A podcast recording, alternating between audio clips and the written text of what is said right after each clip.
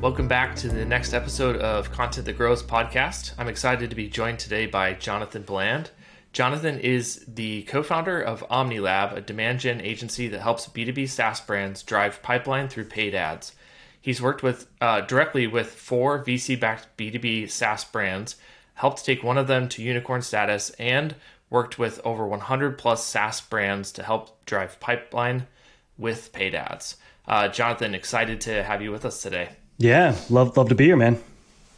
Yeah, and I know um, I was uh, uh fortunate to be on your podcast uh, maybe about a year ago or so. So excited it's to, true.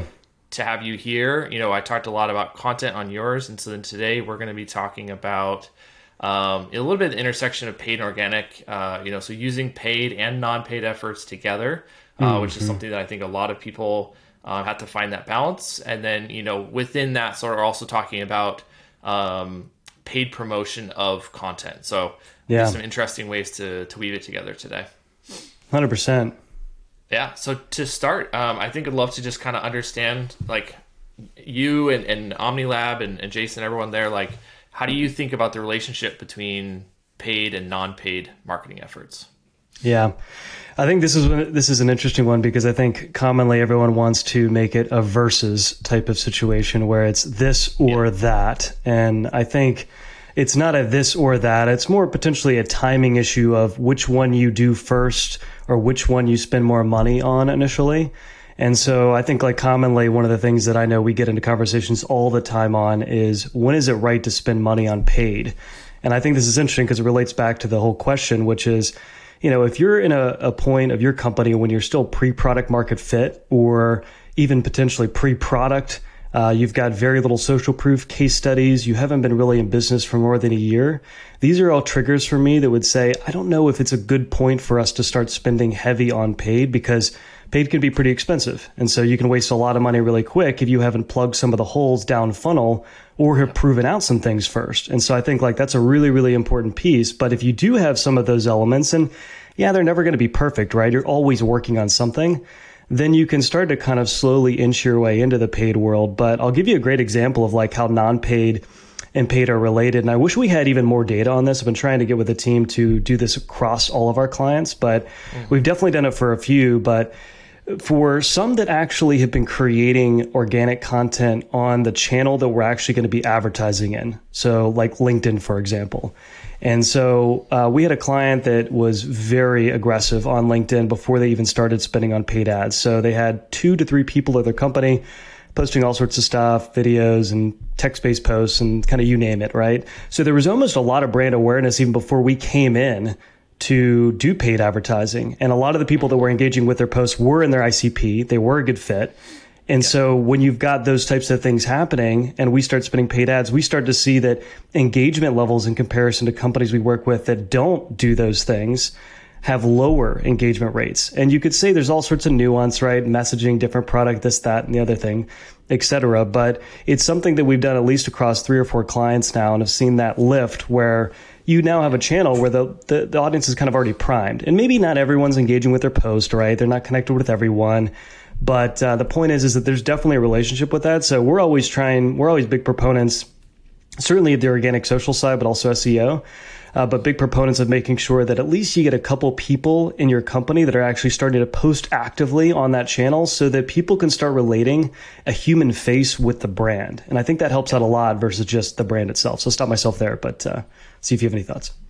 Yeah, no, I, I think that's a great example. Um, I, I do want to go back to what you said initially, which was kind of talking about the timing. Mm, um, yeah. Because I think that we we often have some similar conversations with with companies, and um, you know, similarly, like you don't really want to get into a, a lot of like a big content program when you don't have product market fit and right. um, some of those same things. But one of the things that's interesting is that I feel like I've had a number of you know initial sales conversations with companies where my recommendation is actually I, I think you should start with paid um, because you know they're they're in a place where they do have product market fit and um, and they're in a space where there's sort of there's proven demand you know and so like I think that there's some some opportunities to get some some quicker wins and really leverage paid to tap into the existing demand. Um, you know, and then you know maybe it's you know only a six month difference, but then you know six months, twelve months down the line, then you really start uh, scaling up content. And so there are cases where we actually are saying like, you know, let's you know if you have you know only you know ten thousand dollars a month, um, you know my my recommendation sometimes would be start with paid. And so yeah. I think there's that, and then there's also um, another thing that we talk about a, a good amount is, um, it, you know, paid and non-paid can also just kind of help create some of the breadth in in uh, topics and where you're kind of reaching folks. And so, mm-hmm. typically with paid, you're going to want to be focusing on that higher intent, um, the bottom of funnel. If it's you know on the search side, it's definitely right. you know, high intent keywords and in some of those groups. Whereas um, the content can be can can be in the area, but also can help support um, you know more middle of funnel, you know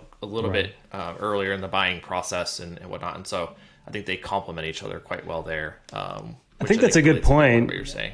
Yeah, I might add on to what you said because I think you know if there is a if the if the company or the brand is in an existing category where there's existing demand, and people are already searching for what it is they do, then it definitely makes the barrier to entry a lot lower because you you don't have in for example for us typically we're not doing a lot of content distribution through search from a paid perspective. Right. It's very rare. In some cases where it's more of an enterprise motion and they've got enough of a budget where they really want to go after more of the brand awareness, lower intent play, fair enough. We might do that for, you know, kind of longer tail keywords where people are trying to explore and understand different products versus actually buy products. And yeah. so you might have that separation. But yeah, to your point, Google Ads makes it a little easier. In the world of paid social, it's there's a lot there's a lot more elements that need to kind of come together for that truly to be successful.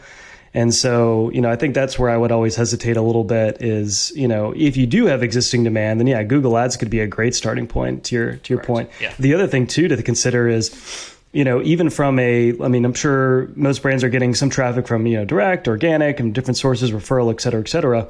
But another way that you can kind of get into it with, um, you know, not a whole lot of money is just set up basic retargeting audiences. And I know you guys have done some of that. We've done some of it ourselves. And you just start to immediately say, all right, for the people that are actually familiar with our brand, that are going to our website, we can probably stay in front of them for a couple thousand dollars, depending on the size of the audience, at a decent frequency, ideally 10 to 12 and then now you've got people that maybe were engaging through a cold email, maybe it was a podcast, maybe it was whatever, right? Or organic post. And so now you're covering them up again with ads. So you're staying top of mind if the algorithm's not so nice to you on LinkedIn or whatever channel yep. you're playing with. So, yep. Yep. yeah, which I think, yeah, I, I wanted to touch on this, and I don't think we really have it much in the notes uh, for today's. Yeah. Um, what you said before, and then even what you just said now, I think is all kind of leading towards um, the reality that you know the the buying process is not linear and mm. it is absolutely not a single channel um, you know it's not just oh we're gonna invest in seo because they're gonna search find us on google and and buy and it's right. also not we're just gonna invest in linkedin ads or paid search because mm-hmm. you know they're gonna uh, do that and buy and it's the reality is you have that and you have retargeting and then within linkedin i'm sure you guys run all kinds of you know, promoting content, direct conversion, CTAs, promoting case studies and proof points, and all that stuff that just sort of uh, works together. Um, and then you even mentioned like the organic LinkedIn stuff, you know, playing a big part in that and building trust and awareness. Right. And so it's just, I think the the biggest thing, like you said, they're not. It's not paid versus non-paid. It's the reality that it all, you know, is very much working together to to kind of support that. It's so true. It's so true. And the thing that drives me absolutely nuts, and I'm sure you've seen some of these LinkedIn posts, but it's like this one ad led to $1 million of revenue. And I always yeah. just sit there and I'm like, I mean, I know that gets a lot of attention. It does. People love this stuff for whatever reason. But it's just a, you're selling a false reality. It's not how it works, especially in B2B. I mean, no one sees one ad off a 10K product and decides to buy. I mean, even on honestly D2C to a degree. I mean, if I see Instagram, I see a pair of Nike shoes. I'm not necessarily just buying immediately. I go to review sites. I'm looking organic. I might talk to a buddy. I mean, depending on what it is, but. Um, yeah. But yeah, the buying journey is definitely not linear, and you can prove that out. It's very easy. It's not a hard conversation. A lot of times, I like to ask CEOs or commonly CEOs without marketing backgrounds or people that don't have marketing backgrounds, just say, "Hey, walk me through the last time that you bought B2B software." And ideally they've got have, to have that experience. But if they do, they're going to say, "Hey, I went. Uh, someone told me about it in Slack, and then I saw this ad over here, and then I, you know, searched on Google, and then I think I ultimately saw this podcast, and I decided to go to the website." Uh, by just typing in the URL and I, I converted right and and they may not fill in all those gaps and they're going to definitely forget some stuff but the point is is that they're not going to respond by saying yeah it's just one thing it's kind of what I came in on you know there's there's a handful of things that happened across that journey and so we need to remember that with any type of strategy. Yep, absolutely. So, so what, um, in your experience, obviously working with a lot of um, clients and different types of companies across SaaS and B2B, um, what, what would you say are like maybe the most common or some of the most common uh, mistakes you see consistently regarding kind of how they try to use paid and non-paid together?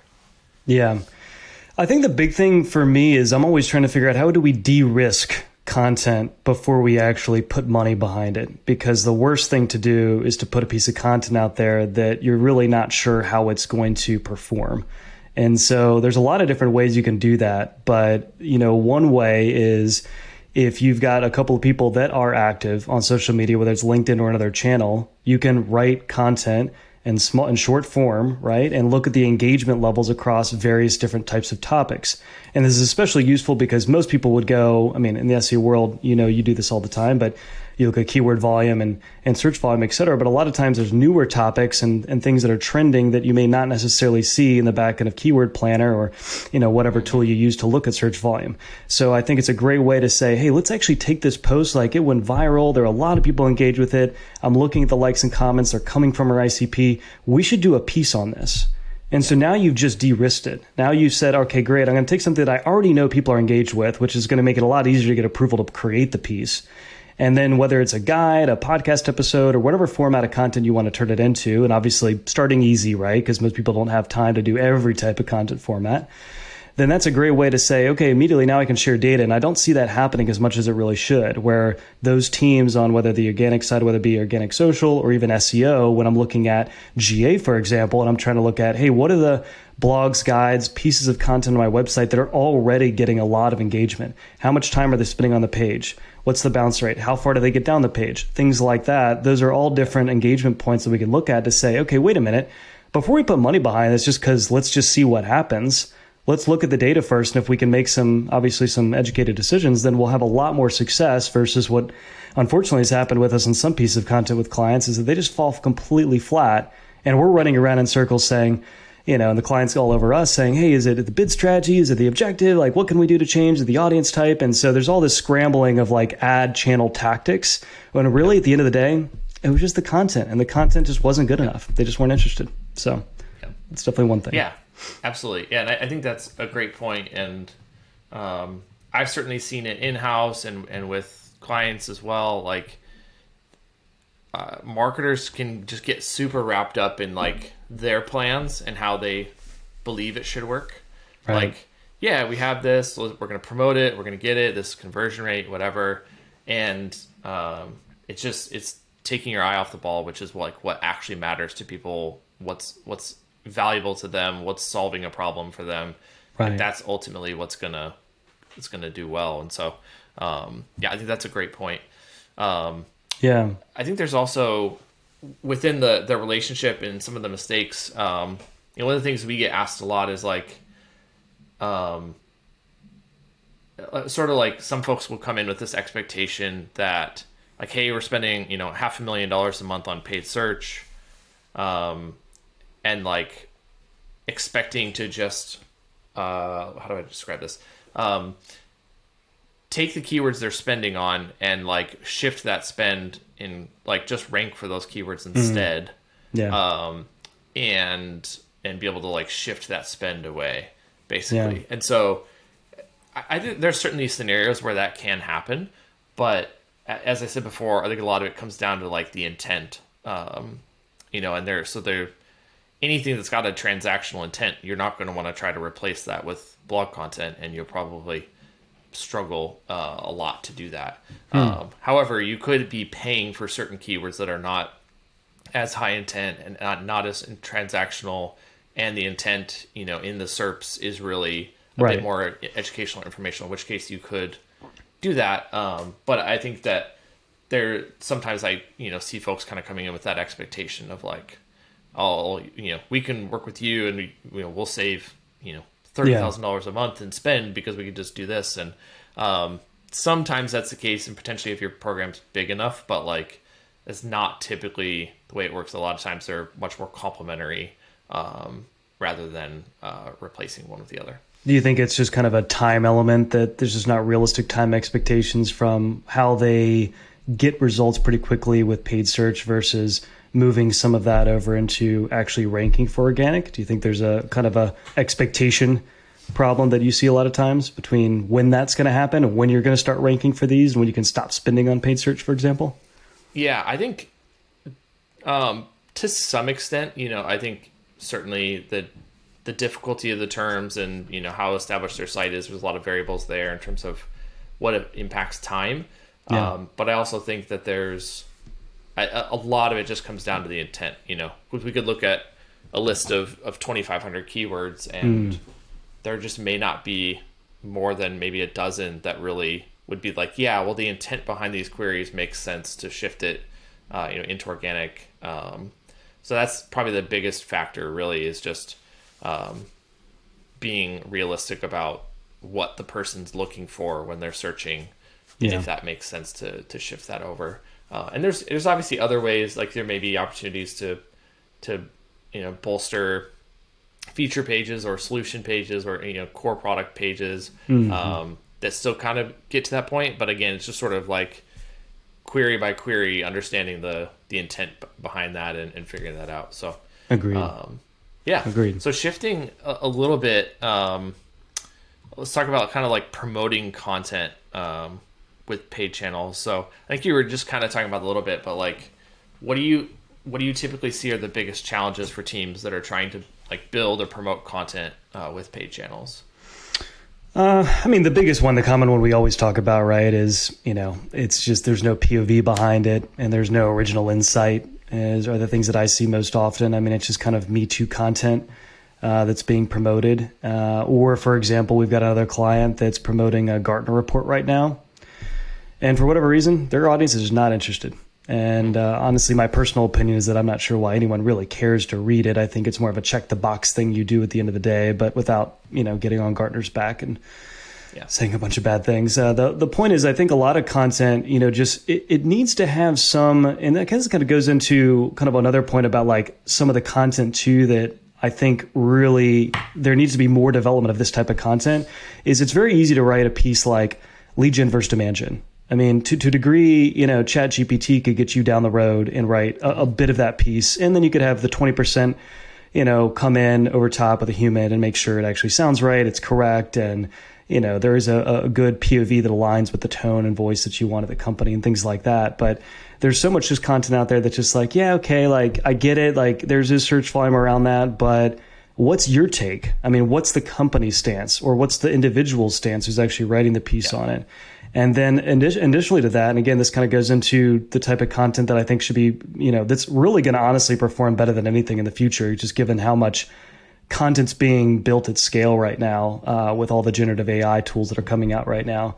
But it's going to be proprietary data. It's going to be unique insights that your company has. So, for example, you know, we work with 20 plus SaaS companies and we've got insights from all of those companies all aggregated in a dashboard so we can give our clients you know very actionable details and benchmarks of where things should be where things stand et cetera. And granted there's definitely differences between those and that's still a small number. We need really into the hundreds. And so that's the goal to keep building that database. But you know original insights like that like gong is a good example.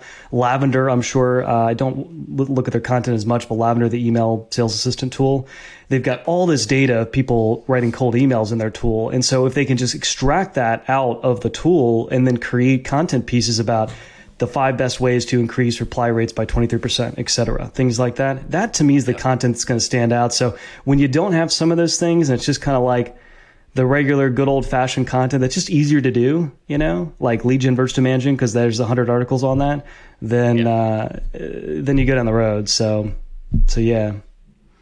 Yeah. I, I think that makes a lot of sense and, um, aligns with what we've seen certainly even just on like organic social side. So we do like number of clients we create organic like LinkedIn posts, Twitter threads, stuff like that. Um, yeah. That kind of like pulls the main points out of the content, and um, and there's definitely a, you know a big difference in the success of that content in along those lines as well in terms of like what's unique and and uh, proprietary to to them and, and just making it stand out and then certainly the the POV aspect as well I mean that's definitely a big big thing that we try to work with our clients and understanding you know how to inject that and very much avoid the the copycat type of content that that you see a lot. So um, yeah. that makes sense uh, on the the challenges there.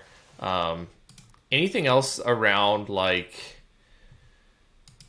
um, I, I would have to imagine there's some sort of disconnect at times um, where maybe a company has a good amount of content, but it's not really um, even if there's you know good POV and that kind of stuff, like you're you're very intentional on the paid side about here's the funnel, kind of here's where they're at. Like you know we're kind of uh, with retargeting and and mm-hmm. uh, cold prospects and all that stuff. Like trying to work people through. I mean, do you all like occasionally just run into companies that just don't have content that really kind of fits what you're trying to do, even if they have a lot of good content?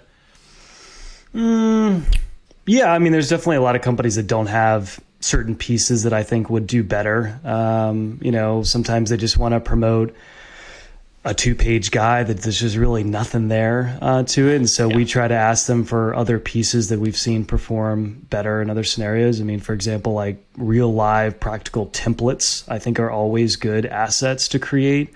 Uh, yeah. Whether you gate them or ungate them, um, up to you. But ultimately, like people are always looking for something that they can use, and whether you integrate that in with a larger piece or not, maybe that works well. But yeah, I don't know. I mean, uh, yeah, there's always going to be the issue of content. They're not. They don't have enough content. They don't have internal in-house teams that are creating it on a regular basis. It's kind of this. Right afterthought of, well, maybe we should do that because I don't know, we haven't done it in a while. And so a lot of this doesn't really roll up for not too many of the companies we work with, but we have worked with some where they're just still a little bit, they're in that series A, seedish range, kind of like still a little bit too early stage. And so they haven't built out a really full fledged content strategy to actually make sure that they have a schedule for creating some type of content because you can create all sorts of stuff as you know. And so you don't have to create it, it's not necessarily about volume per se or all the different ad for uh, all the different types of content formats. It's about figuring out okay, what's one content format we can do pretty well that our ICP likes to consume. Which you know, there's going to be some differences. Start with that one, do it well, and be consistent about it. And then over time, then you can obviously add to those things but yeah, it's always a struggle. And so, you know, it's always about just kind of taking what we can from an existing piece. For example, I've talked about this many times on uh, LinkedIn, but to give like a practical example of like how you can stretch content uh, in a situation where you don't have a lot is through webinars. And a lot of people do a webinar, and but most of the time, what happens is you promote the webinar on paid or whatever channels, your email, etc. After you get some registrants to it, you send the recording out to email, you put it on your website, you gate it, and it just dies there, pretty much on the website. That's it. And it ha- I mean, so many people do this because most of the times distribution at the end of it's kind of an afterthought. You're saying, ah, you know, I, I don't know, we'll just go into the next piece. We've got to get ready for the next webinar, and so all the attention goes to that. When if you just carved out a little bit of budget to distribute the webinar in clip format, which we've done with a number of clients, which can drive an immense amount more people to actually consume it because you also have to consider most people that are cold to your brand are not necessarily going to sign up for an hour long webinar to hear you talk about whatever, even if the topic's really interested, uh, interesting. So breaking it up, kind of like you said, you're doing for some of your clients, taking some of those clips from the webinar, repurposing them and paid, also, by the way, unpaid, it doesn't have to be paid ads. You could also take right. that yep. personal profiles, company page, whatever, and get the highlights, put a headline, subtitle it, down the road. And so now you can really stretch that content. So you're not in a situation where it's like, oh crap, you know, I don't have any content to deal with. It's like, wait a minute, you do. It's right here. Maybe it's not new, but if it's still relevant, then we should probably still push that. And we could drive a whole lot more people to actually view the webinar, whether long form or short form. So, yep. so yeah, you know, some ideas there. Yeah. I, uh, all very good. And I do want to call out two things that I was glad to hear you say because they're uh, things that we have said many times mm-hmm. um, even on the podcast. One is um, creating content in the format that your ICP wants to consume. I 100%. think that is always a, a very important aspect. Um, and the other one was, um, you know, people always ask like, how much should we create? Like, how soon should we create content? Uh, and my advice is always, um, as much as you can do well. You know, exactly. I, I think you said something along that line too. Like, doesn't have to be everything all at once. Like, oh, we got to go do case studies and blah blah blah. Exactly. Like, you can just really focus on what your ICP you know will consume or wants to consume and as much as you can do well do that. So yeah. um, being yeah, consistent that's, that's being consistent is way more important than just pumping out as much volume as you can. Because if the quality's not there then people are going to disengage and they're just going to be like ah you know it's just another crap piece that they're putting out. So exactly. Yep, absolutely. Cool. Yep. All right so uh, last question on this section before we get into the the final four um, are there any content types um, that you're bullish on right now in terms of promoting via paid channels? Yeah, I think the big thing is the only thing we didn't talk about that I think is interesting, and there's a whole entire wave of this happening, uh, product tour tools, but it relates directly to this. And so, you know, companies like Tourial and Walnut and uh, and others like that are all out there doing this. And so it's been really interesting to see a lot of sales led companies actually say, hey, wait a minute, we need to make it easier to understand what our product actually does. And so, uh, so what we see is we've been trying to get people to create what we call contextualized demos and or put a product tour on their website, but ideally both, where it's more of a narrative based type of demo. And so this is still not content in the sense of your traditional content that's more just value based educational. It's, this is definitely a product marketing type of asset.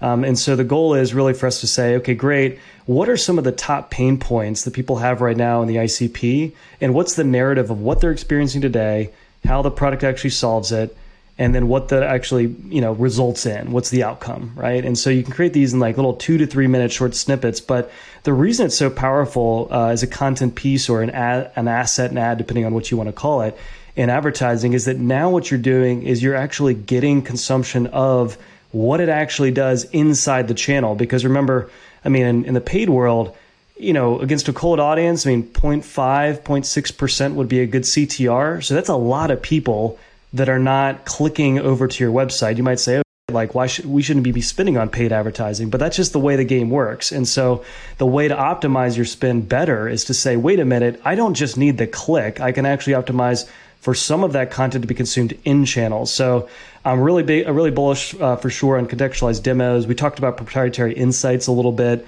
for sure. I think that's huge. For example, um, you know, Gong again, I think has done this well, but other companies can follow the same type of playbook. It's really easy where they've got access to data in their system and they chop up little bits into carousels or static image ads where there's value in that content itself. Where, for example, using ROI in your cold email decreases reply rates by 23%. And so that's the ad. And then that leads to a content piece talking about how to do that.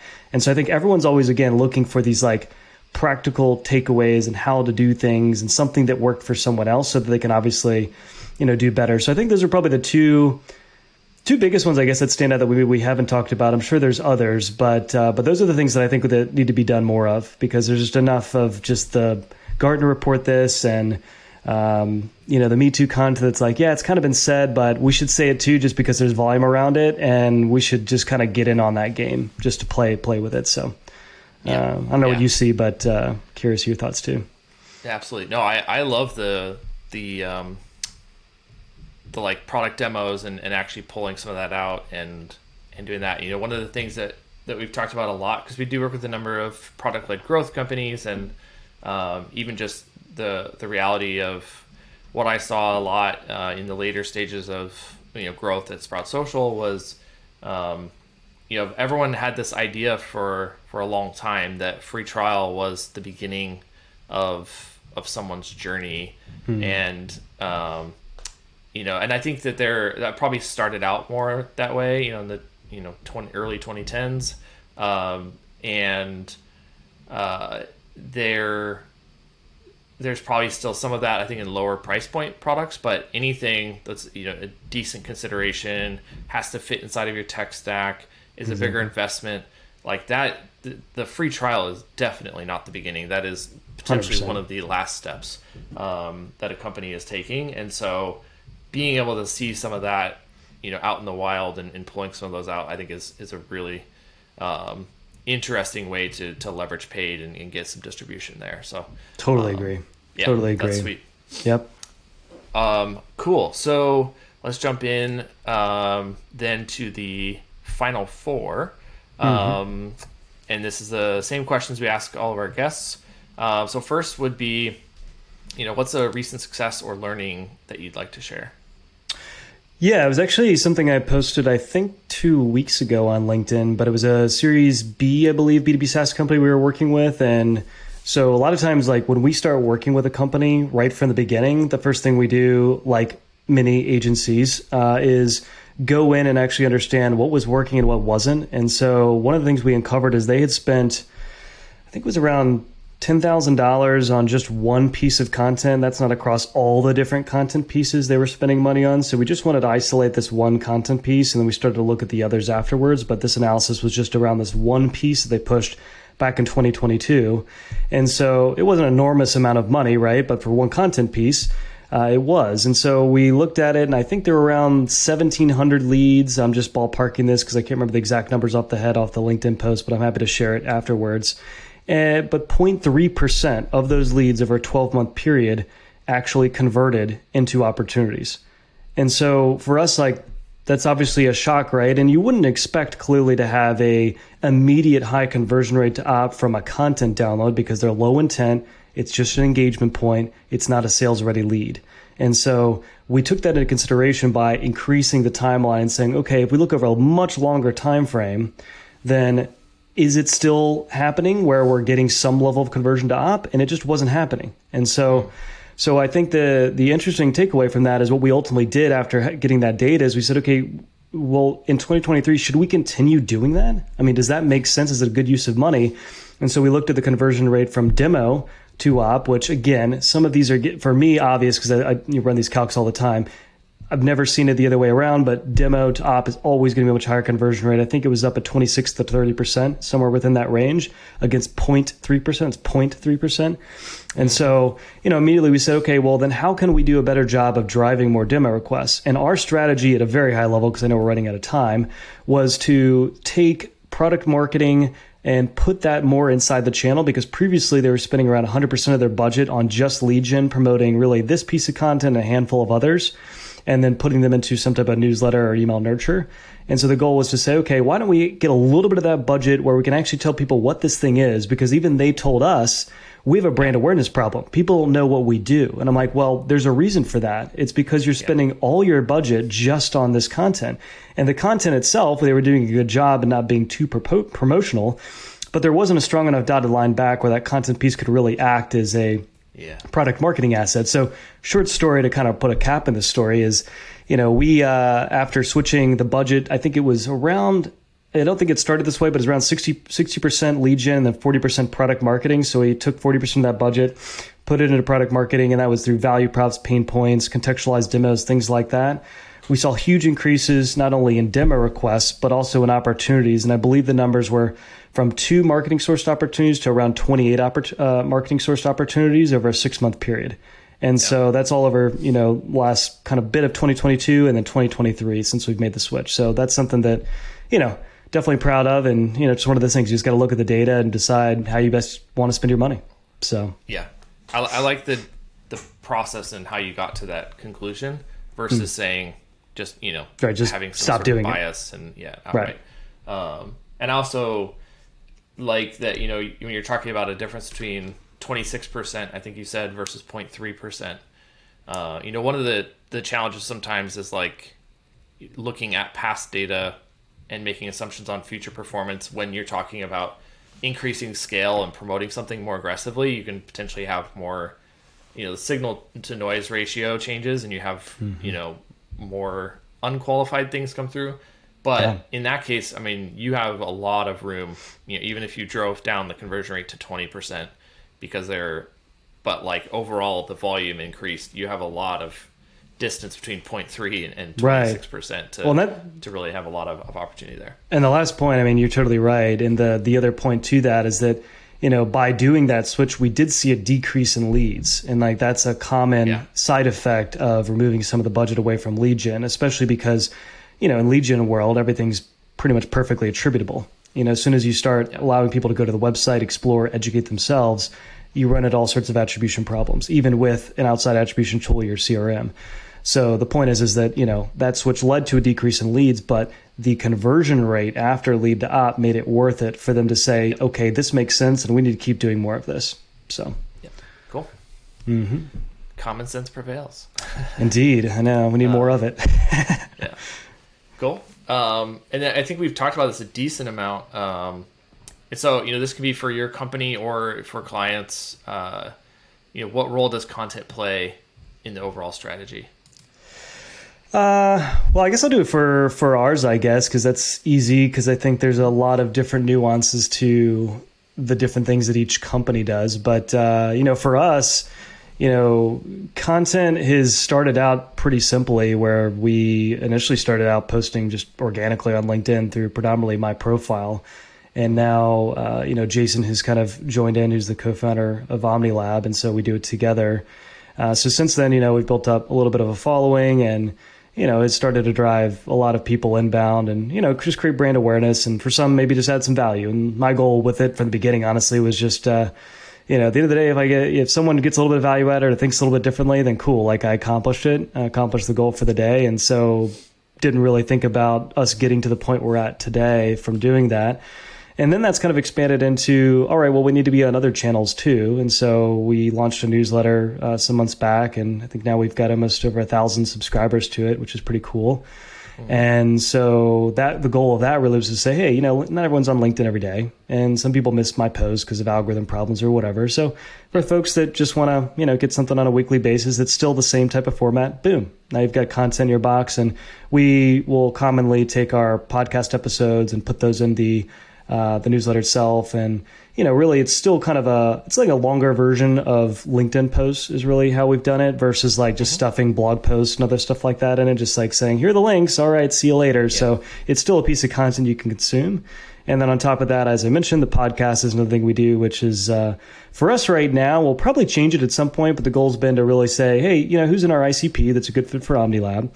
Uh, let's reach out with them. Let's interview them and uh, let's have a conversation. Occasionally, we'll bring some people that are not really quote unquote in ICP. We've had investors, we've had you on, we've had some investors yeah. on, and other people that are outside that we're close with that have a good following, and we just want to build a better relationship with. So, so that's been a cool thing to do. We'll then repurpose some of those clips on our company page, and probably should even repurpose it more, honestly, on personal uh, pages. That's a, a, a timing flaw and uh, just getting more mm-hmm. organized, but but yeah, that's kind of some of the ways that we're thinking about it, and that's just us scratching the surface. I mean, again, I think this is a good, such a good lesson because we're a small team, right?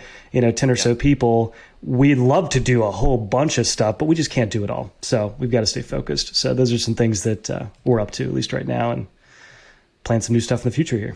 So yeah, I think that fits well with a lot of what we talked about. You know, there's you know, do as much as you can do well, and yeah. Um, you know, understanding you know what you what your ICP wants, you know, all that stuff, I think uh, fits well with that. So exactly. that's great. Um, number three, you know, how does your company define success for you and your team? So you know, maybe a bit different than you have certain folks who are like a CMO or something like that. And I think that's maybe a, a much more of a uh, rigor there because obviously you're co-founder, so you just sort of establish this for yourself. But I think still interesting to, to hear just kind of how do you think about and, and measure success? Yeah. I'll answer in two ways, like for us, and then how I think B2B SaaS companies should also be measuring success, because I think uh, sure. for any people on the SaaS side too. But yeah, for us, it's pretty easy. I mean, the, there's really two metrics. Uh, looking at retention. And so, you know, how long people stay with us is a good sign that we're doing a good job. They're getting value from our efforts and what we're doing. So that's really, really important. Um, and then the next is really looking at pipeline growth and revenue and the kind of typical metrics. But those are the two things we look at all day long. And clearly, you know, with any of this, you know, too, there's clearly leading indicators to that as well, like engagement from posts we'll look at. So, you know, we use an analytics platform to pull in data from all our LinkedIn posts, and we look at that on a regular basis just to kind of understand, hey, what content's engaging more than the other, et cetera. What should we do more or less of? And occasionally we'll test something out. I'll write something a little bit different maybe it falls flat and everyone's like, ah, I don't care about this, right? And so, fine, you know, that's a lesson learned. And so I think that um, those are a handful of things, I guess, that are immediately top of mind in terms of like what we do on a regular basis to kind of just measure measure success. And then on the SaaS side, you know, I think the big thing, and I, you know, this has really changed. I think you know, last year it was a huge, a lot of noise and a lot of conversation around not measuring success against MQLs. I talked to so many VPs of marketing, and maybe I'm just talking to the right ones, but that's not the measure of success anymore at all for them. I mean, almost all of them are on some type of pipeline or revenue number, and their team's accountable for that. And so I think that's changed a lot for many VPs of marketing, where that's not uh, a measure of success anymore. But I think it's really important because I was on call literally yesterday talking about this, where this was one example where they were not uh, aligned with trying to drive more pipeline of revenue. They all they cared about is just they've got a lead number. They want to get as many leads as possible to hit that number at the lowest cost per lead possible. And so as soon as like that conversation plays out, it changes this changes the tactics and things you do in the channel. And so without getting into a long-winded thing, the point is is if you really have to optimize for the lowest cost per lead and you need attribution from the channel, a lot of times restricts you to running lead gen in the channel and trying to figure out tactics that are kind of clickbaity to get people to just fill out the form really quick versus actually educating them over the long run, talking more about what you do, how you do it, things of that nature, and building up credibility and trust versus just trying to get the form fill and then move on. And so, so I think those are things that are really important. But, but at any rate, wanted to share that that uh, you know certainly most of the companies we work with and I think the industry as a whole has moved that direction, uh, especially now because profitability is king right now. Capital's expensive, interest rates are high, so there's just no excuses to um, you know hide behind leads. So, yep, totally agree. Yep. All right, and then uh, last one. Uh, what's your least favorite marketing conversation that's happening on social channels right now, and why? Yeah, I alluded to it uh, earlier. There's there's some more that came to mind, but I'll stick with what I was uh, thinking about before, which is uh, just lead gen versus demand gen, and uh, is a big one. I mean, it's it's got to the point where it's it's really it's kind of semantics it, it, at some level to me, and you know, it's not a versus this or that. You know, both are equally important. I mean, mm. doing high intent. Uh, you know, bidding on high intent searches on Google Ads or Bing or whatever channel is a is a form of lead gen and literally everyone on the planet does it unless you don't have existing demand for your category. So lead gen's yeah. not going away. It's not versus. It's something that's still very relevant. It's just the focus is the focus of the conversation has been don't just capture demand that's already out there looking for what you do, but also try to find people that haven't heard of you before that don't know what you do or you know who you are or anything like that and make sure that we've got some level of marketing programs focused on those versus just trying to capture emails right away. And so so to me that that's the biggest one. I think uh, i don't know i think the conversation's kind of burned and dead. It still will come up and there's still a hundred hundred to one articles on it uh, that people want to understand but uh, yeah anyway so yeah it's something drives me up the wall. Yeah I I can see why. yeah. So. um, awesome. Well, uh, before we um, wrap up, uh, I would love for anyone who wants to check out OmniLab or um, find you on social. Where should they look? Yeah, just uh, Jonathan Bland again is my name. OmniLab. You can find uh, me on LinkedIn and reach out over DM or OmniLabConsulting.com is the best place to find us in terms of our website. But uh, yeah, either way, happy to chat marketing or anything related to paid. Awesome. And for anyone still listening, uh, thanks for uh, you know joining and, and sticking through uh, to the end with us. I uh, hope you enjoyed the conversation. Um, feel free to visit 10speed.io slash podcast for any past episodes you'd like to find. Uh, and please subscribe and follow on any of the uh, platforms of your choosing. So with that, we'll go ahead and wrap up. Thanks so much, Jonathan, for joining us. Awesome, man. Thanks for having me.